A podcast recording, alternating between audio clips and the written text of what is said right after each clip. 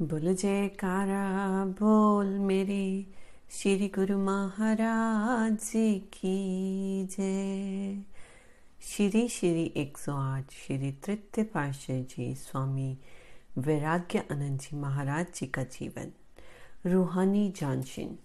दो मास चालीस दिन के बाद चकोड़ी संत आश्रम में प्रथम महात्मा संत विचारानंद जी ने अर्शाद नामा श्री आज्ञा सर्व संगत को सुनाया।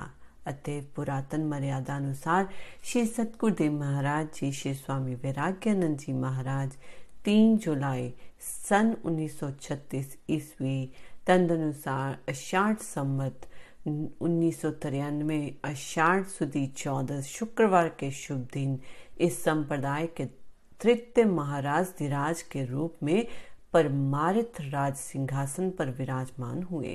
विधिवत केसर का तिलक लगाया गया। तदुपरांत श्री आरती उतारी गई। उसी दिन ही श्री दूसरी पातशाह जी पुण्य स्मृति में भंडारा किया गया तथा अगले दिन इक्कीस आषाढ़ संवत उन्नीस सौ तिरानवे की पूर्णमासी शनिवार को व्यास पूजा का शुभ पर्व मनाया गया। आप तीसरी पातशाह जी श्री गुरु महाराज जी के परमार्थ पद पर सिंहासन रूढ़ होते ही आकुल हृदयों ने शांति की सांस ली। दो महीने चौबीस दिन प्रेमी गुरमुख शोक सागर में डूबे रहे। प्रेमियों के हृदय एक तो श्री सतगुरुदेव महाराज जी दूसरी पातशाह जी की याद में व्याकुल थे, दूसरा उन्हें कोई आगे आश्रय ना दिखाई देने से वे मझधार में हिचकोले खा रहे थे। अब आश्रय एक पाकर उनके हृदय में आशा की एक नई किरण ने धैर्य भर दिया। श्री सतगुरुदेव महाराज जी तीसरी पातशाह जी ने यही अवधि श्री नंगली साहब में बिताई। आप स्वयं श्री सतगुरुदेव प्रेम में सदा आकुल रहते, जिससे कोई भी इस रहस्य को ना समझ सका। सन उन्नीस सौ छत्तीस में परमार्थ के सिंहासन पर विराजमान होकर आपने सत्संग उपदेश को विशाल रूप दिया। आप प्रथम दो वर्ष पंजाब तथा सिंध को किरदार्थ करते रहे। श्री चकोड़ी संत आश्रम में श्री व्यास पूजा का पर्व मनाया जाता। पुण्य सिंध तथा पंजाब को किरदार्थ करते। इसी बीच श्री सतगुरुदेव महाराज जी श्री तीसरी पातशाह जी ने पंजाब के प्रत्येक आश्रम के को पावन चरण बिंदु से अनुग्रहित किया। कितना सौभाग्य है इन स्थानों का, जहाँ पर स्वयं कुल मालिक संत स्वरूप में इन्हें पवित्र करते आए। कितना विचित्र ढंग अपनाया इन महान विभूतियों ने। श्री परम दयाल जी श्री पहली पातशाह जी ने बिहार की पुण्य भूमि पर अवतार लेकर सीमा प्रांत के स्थित टेरी स्थान को अपने अमृत प्रवचन एवं सत्संग उपदेश का उचित क्षेत्र बनाया। यही टेरी क्षेत्र श्री सतगुरुदेव महाराज जी दूसरी पातशाह जी का जन्म स्थान बना। श्री सतगुरुदेव दूसरी पातशाह जी ने टेरी में अवतार लेकर सत्संग उपदेश का प्रमुख केंद्र लक्की मरवत को बनाया। इसी लक्की मरवत में इस संप्रदाय की दो महान विभूतियां श्री स्वामी तीसरी पातशाह जी महाराज एवं चौथी पातशाह जी महाराज अवतरित हुए। श्री सतगुरुदेव महाराज जी दूसरी पातशाह जी ने पंजाब को सत्संग उपदेश का केंद्र बनाया तथा श्री सतगुरुदेव तीसरी पातशाह जी कुछ समय यहाँ विराजमान रहे। इस पंजाब की पुण्य भूमि में इस संप्रदाय के श्री पंचम पातशाह जी श्री सतगुरुदेव महाराज जी प्रकट हुए। आप ने दिन रात एक करके सतगुरुदेव महाराज जी की श्री दूसरी पातशाह जी के वचनों को साकार रूप दिया। उन्नीस सौ छत्तीस से लेकर उन्नीस सौ उनतालीस तक आपने पंजाब सिंध सीमा प्रांत उत्तर प्रदेश के प्रांतों में जहां कहीं अपने सत्संग आश्रम में सत्संगी महात्मा भक्तों की विनती करने पर सब स्थानों को अपनी पवित्र चरण रज से पुनीत किया। टेरी डेरा इस्माइल खां लकी घरेला नसीराबाद सिंह चकोड़ी संत आश्रम पिपल भट्टा पंगाला भुरेकी गंदोवाल डेला हरनोली मुल्तान वहौला कोटली गौदल आदि पश्चिम पंजाब इन स्थानों पर अपना अमूल्य समय देकर सबकी भावनाओं को पूरा किया। अब ये सभी स्थान पाकिस्तान में हैं। एक बार श्री सतगुरुदेव महाराज जी श्री तीसरी पातशाह जी नसीराबाद में विराजमान थे। कुछ दिन पश्चात आपने महात्मा परम विवेकानंद जी को श्री आज्ञा दी कि तुम झप झपियर जिला कराची सिंध में जाकर रहो। श्री आज्ञा पाकर वह झपियर चले गए। इसके कुछ समय बाद एक बार आप कराची से आ रहे थे तो महात्मा परम विवेकानंद जी की विनय पर दो दिन के लिए आपने झपियर भी कृपा की। वहाँ रात को सत्संग हुआ, काफी संगत आई हुई थी। वहाँ की संगत को संबोधित करते हुए आपने फरमाया, गुरुमुखों, पानी का अपना कोई रंग रूप नहीं होता, जैसा रंग उसमें डालो वैसा ही उसका रंग हो जाता है। उदाहरणतः उसमें पीला रंग डालने से पानी का रंग भी पीला हो जाएगा और लाल रंग डालने से पानी भी लाल हो जाएगा। वैसे ही मन का भी कोई रंग नहीं होता, उसको भी जैसा संग मिले वैसा ही रंग उस पर चढ़ जाता है। कुसंग से मन मैला हो जाता है और सत्संग से मन निर्मल बन जाता है। निर्मल मन में ही ईश्वर का प्रेम निवास करता है। ईश्वर का प्रेम मन में होने से लोक परलोक के कार्य सहज में ही सिद्ध हो जाते हैं। चूंकि प्रत्येक मनुष्य सब कार्यों की सिद्धि चाहता है, इसीलिए प्रत्येक मनुष्य को सत्संग में जाकर अपने मन को शुद्ध करने का यत्न करना चाहिए। मन ईश्वर के नाम से शुद्ध होता है और ईश्वर का नाम सत्संग में ही प्राप्त होता है। सत्संग की महिमा गुरवाणी में इस प्रकार गाई गई है। सत्संग सुनकर मनुष्य के मन में नाम की प्राप्ति की लगन बढ़ जाती है। जब लगन बढ़ती है तो प्रकृति भी सहायता करती है और उसका मिलाप संत सतगुरु से हो जाता है। भाग्यशाली जीव संत सतगुरु से नाम की प्राप्ति कर उसका अभ्यास करके जन्म मरण के दुखों से छुटकारा पाकर सच्चा सुख प्राप्त कर लेता है। यही मनुष्य का वास्तविक लाभ है। जब संगत चली गई तो महात्मा परम विवेकानंद जी से, जो भगत वेश में थे, आपने पूछा, क्या यहाँ सत्संग सदा होता है? महात्मा जी ने विनय की, प्रभु, यहाँ सत्संग नहीं होता। आपने फरमाया, वह भी कोई शहर है जहाँ सत्संग नहीं होता? तुम यहाँ सत्संग करना आरंभ कर दो।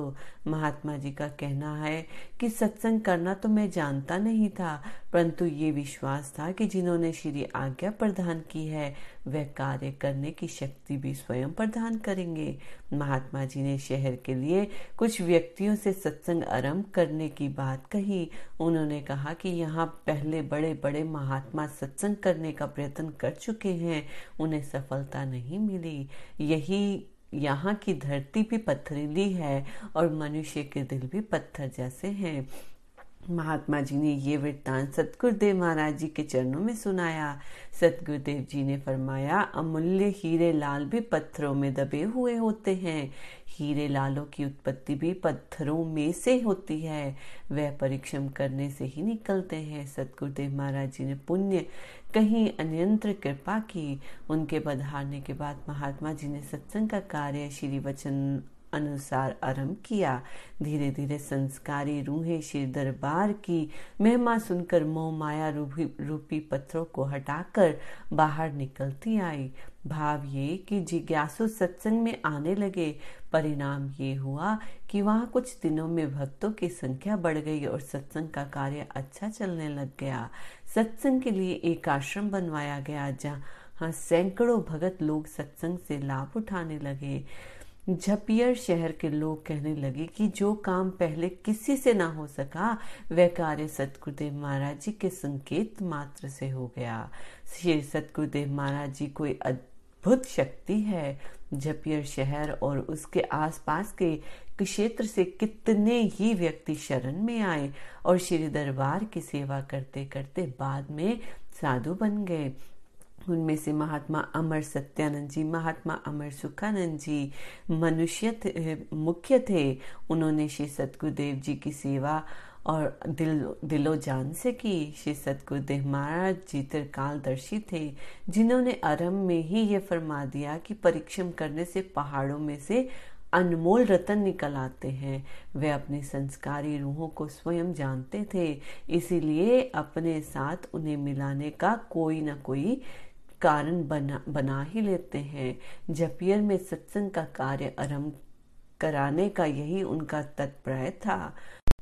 इसके पश्चात चौदह मई सन उन्नीस सौ उनतालीस को श्री सतगुरुदेव महाराज जी ने हक्कल जिला जम्मू में कृपा की। वहां पर कुछ दिन अमृत प्रवचनों से संस्कारी आत्माओं को लाभवंती कर आपने श्रीनगर की ओर प्रस्थान किया।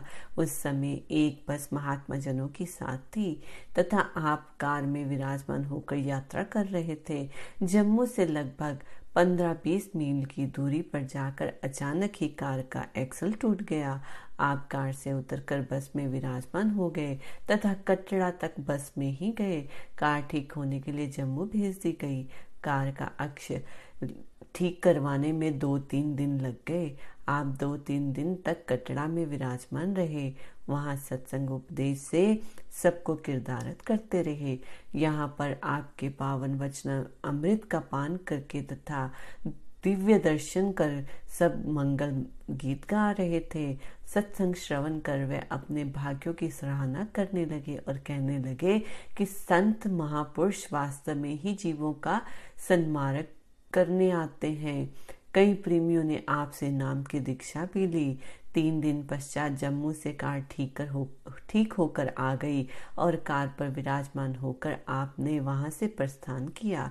कटरा से चलकर बटोत और कुंद में एक एक रात ठहर कर वैरी नाग सरोवर पहुंचे। इस झील में झेलम दरिया निकलता है। इस स्थान के रमणीक दृश्य सब महात्मा जनों को दिखलाते हुए आप अनंत नाग पहुंचे। कश्मीरी भाषा में नाग चश्मे को कहा जाता है, इसलिए यहाँ पर कई शहरों के साथ नाग शब्द आता है।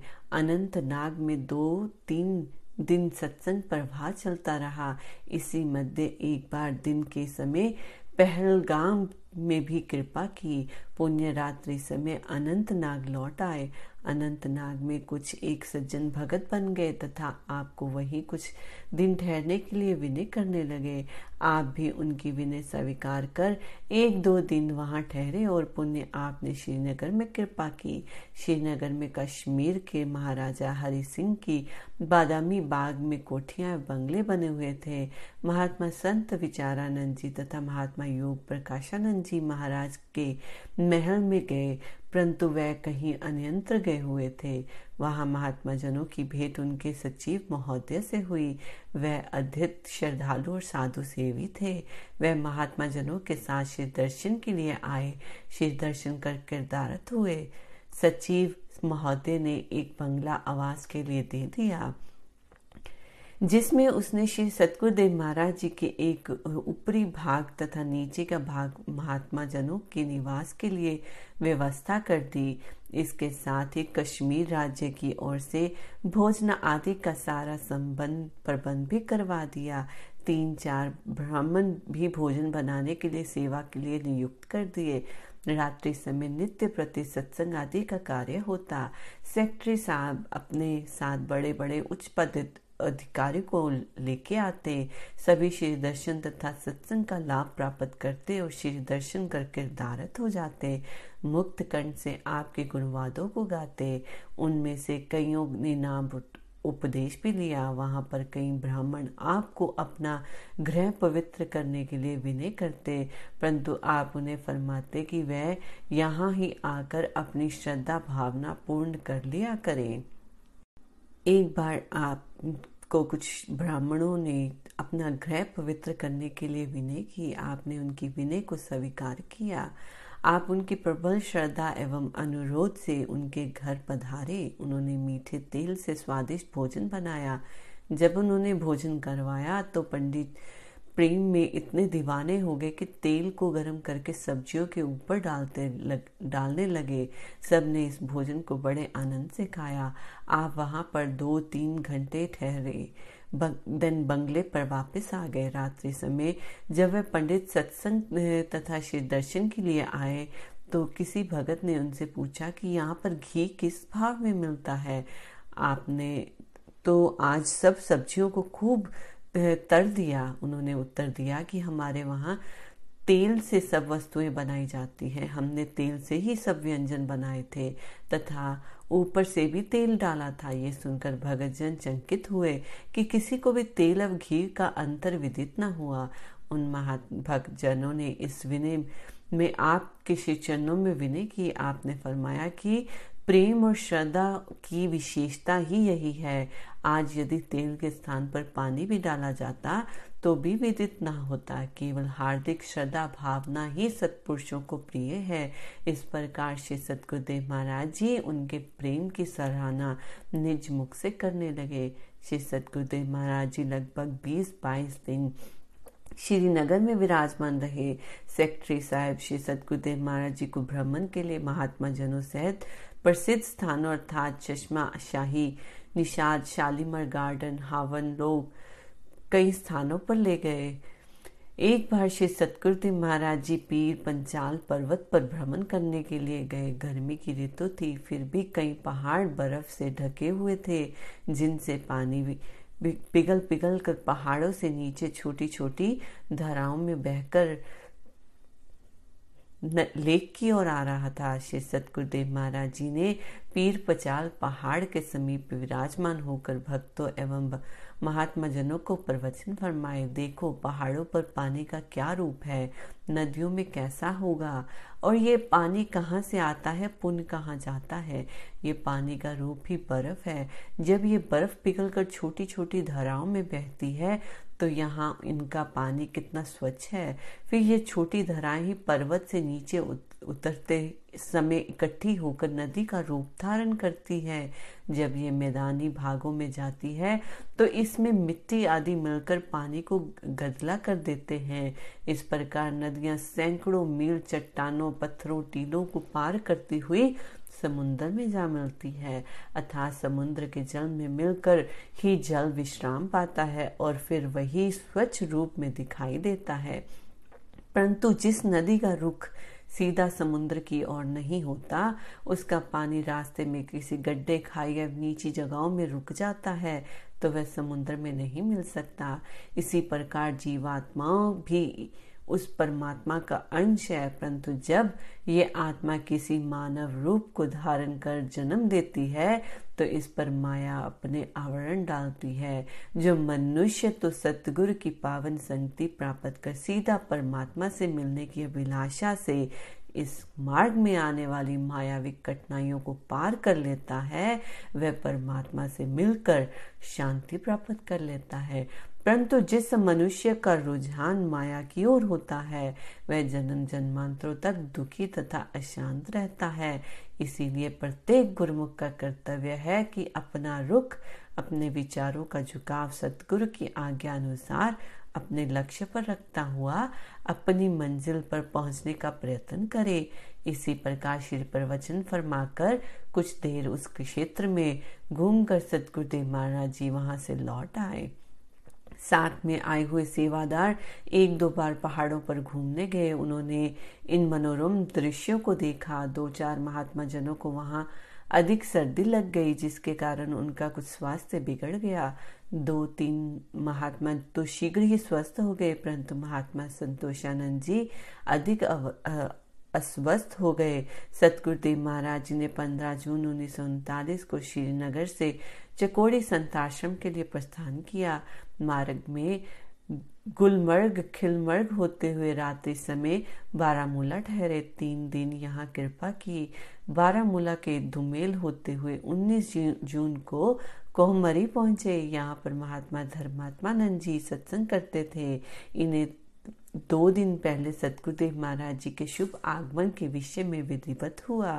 ये रावलपिंडी की काफी संगत को साथ लिए मार्ग पर खड़े हुए थे। यहाँ पर भक्तों ने विश्राम तथा भोजन आदि की पूर्ण व्यवस्था कर दी थी। रावलपिंडी के भक्तों ने अधिक ग्रह आग्रह किया, परंतु व्यास पूजा में थोड़े दिन होने के कारण आपने फरमाया फिर कभी यहाँ पर कृपा करेंगे। अब सभी प्रेमीजन हमारे साथ चकोड़ी संत आश्रम चले। कुछ भगतजन जैसे वहां खड़े थे वैसे ही आपके साथ आई हुई बस में बैठकर चले गए। इस प्रकार मार्ग में सब प्रेमियों को किरदारत करते हुए चौबीस जून उन्नीस सौ उनतालीस को एक मास के पश्चात चकोड़ी संत आश्रम में लौट आए। यहाँ व्यास पूजा का पर्व मनाना था। महात्मा संतोषानंद जी की दशा अधिक शोचनीय थी। व्यास पूजा से एक दो दिन पहले जबकि महात्मा संतोषानंद जी ने बचने की कोई आशा न रखी तो रात्रि समय महात्मा सतगुरु सेवानंद जी ने श्री सतगुरुदेव महाराज जी के श्री चरणों में श्री दर्शन देने के लिए विनय की। उस समय श्री सतगुरुदेव महाराज जी चकोड़ी आश्रम में चौबारे पर विराजमान थे। वहां से नीचे आए, महात्मा जी को श्री दर्शन दिए। महात्मा जी को कांपते हुए केवल इतने ही शब्द कहे कि अभी तो मेरी सेवा करने की इच्छा थी। श्री सतगुरुदेव महाराज जी ने स्वाभाविक ही फरमाया, तुम तो ठीक हो रहे हो, स्वस्थ होकर सेवा ही तो करनी है। सब देखकर हैरान हो रहे हैं कि इस समय तो उनका बचना भी मुश्किल है, सेवा कैसे करेंगे। श्री सतगुरुदेव महाराज जी तो श्री दर्शन देकर ऊपर चले गए। इधर महात्मा जी रात्रि भर तो शोचनीय अवस्था में पड़े रहे। प्रातः होने तक उन्होंने अपने आप को कुछ स्वस्थ पाया और धीरे धीरे वह स्वस्थ होकर श्री दरबार की सेवा में संलग्न हो गए। अंतिम श्वास तक पावन दरबार की श्री सेवा में रहे। चकोड़ी संत आश्रम में व्यास पूजा का पर्व मनाने के पश्चात आप स्थान सिंध पधारे। यहाँ दीपावली के शुभ पर्व मनाया तथा इसके पश्चात अक्टूबर उन्नीस सौ उनतालीस के अंतिम सप्ताह में सतगुरुदेव महाराज जी स्थान जिला गुजरावाला में विराजमान थे। पंजाब की काफी संगत वहां श्री दर्शन के लिए आई। यहाँ पर आपने प्रेमियों को फरमाया कि पंजाब छोड़ने की कोशिश करो। श्री सतगुरुदेव महाराज जी ने यहाँ कुछ दिन विराजमान रहकर श्री आनंदपुर की ओर प्रस्थान किया। संतों के लिए लंगर का सामान, बर्तन, टेंट और कुछ बिस्तर आदि संत आश्रम चकोड़ी से मंगवाए थे। ये सब सामान स्थान चकोड़ी वापस भेजने की अपेक्षा श्री सतगुरुदेव महाराज जी ने श्री आनंदपुर साथ ले जाने के लिए मौज प्रकट की। महात्मा अखंड प्रकाशानंद जी ने श्री चरणों में विनय की, प्रभु इस सामान की श्री आनंदपुर साथ ले जाने की क्या जरूरत है। ले जाने और फिर वापस लाने की मेहनत है। वहाँ की जरूरत उधर से सामान मंगवा कर पूरी कर ली जाएगी। सतगुरुदेव महाराज जी ने फरमाया कि यहाँ किसने लौटना है, ये सब सामान साथ ले चलो। इसके अतिरिक्त और कोई भी सामान जो उनके पास पड़ा हो श्री आनंदपुर भेज दें। श्री आज्ञा अनुसार सब सामान साथ रख लिया गया। श्री आनंदपुर आते समय रास्ते में ग्वालियर के पार्क होटल में महात्मा रोशनानंद जी को शाम समय एकांत में फरमाया कि इस समय देश की परिस्थितियां कुछ बदल रही हैं, इसीलिए हम पुणे पंजाब नहीं जाएंगे और तुम्हें भी श्री आनंदपुर में रख, रखना चाहते हैं।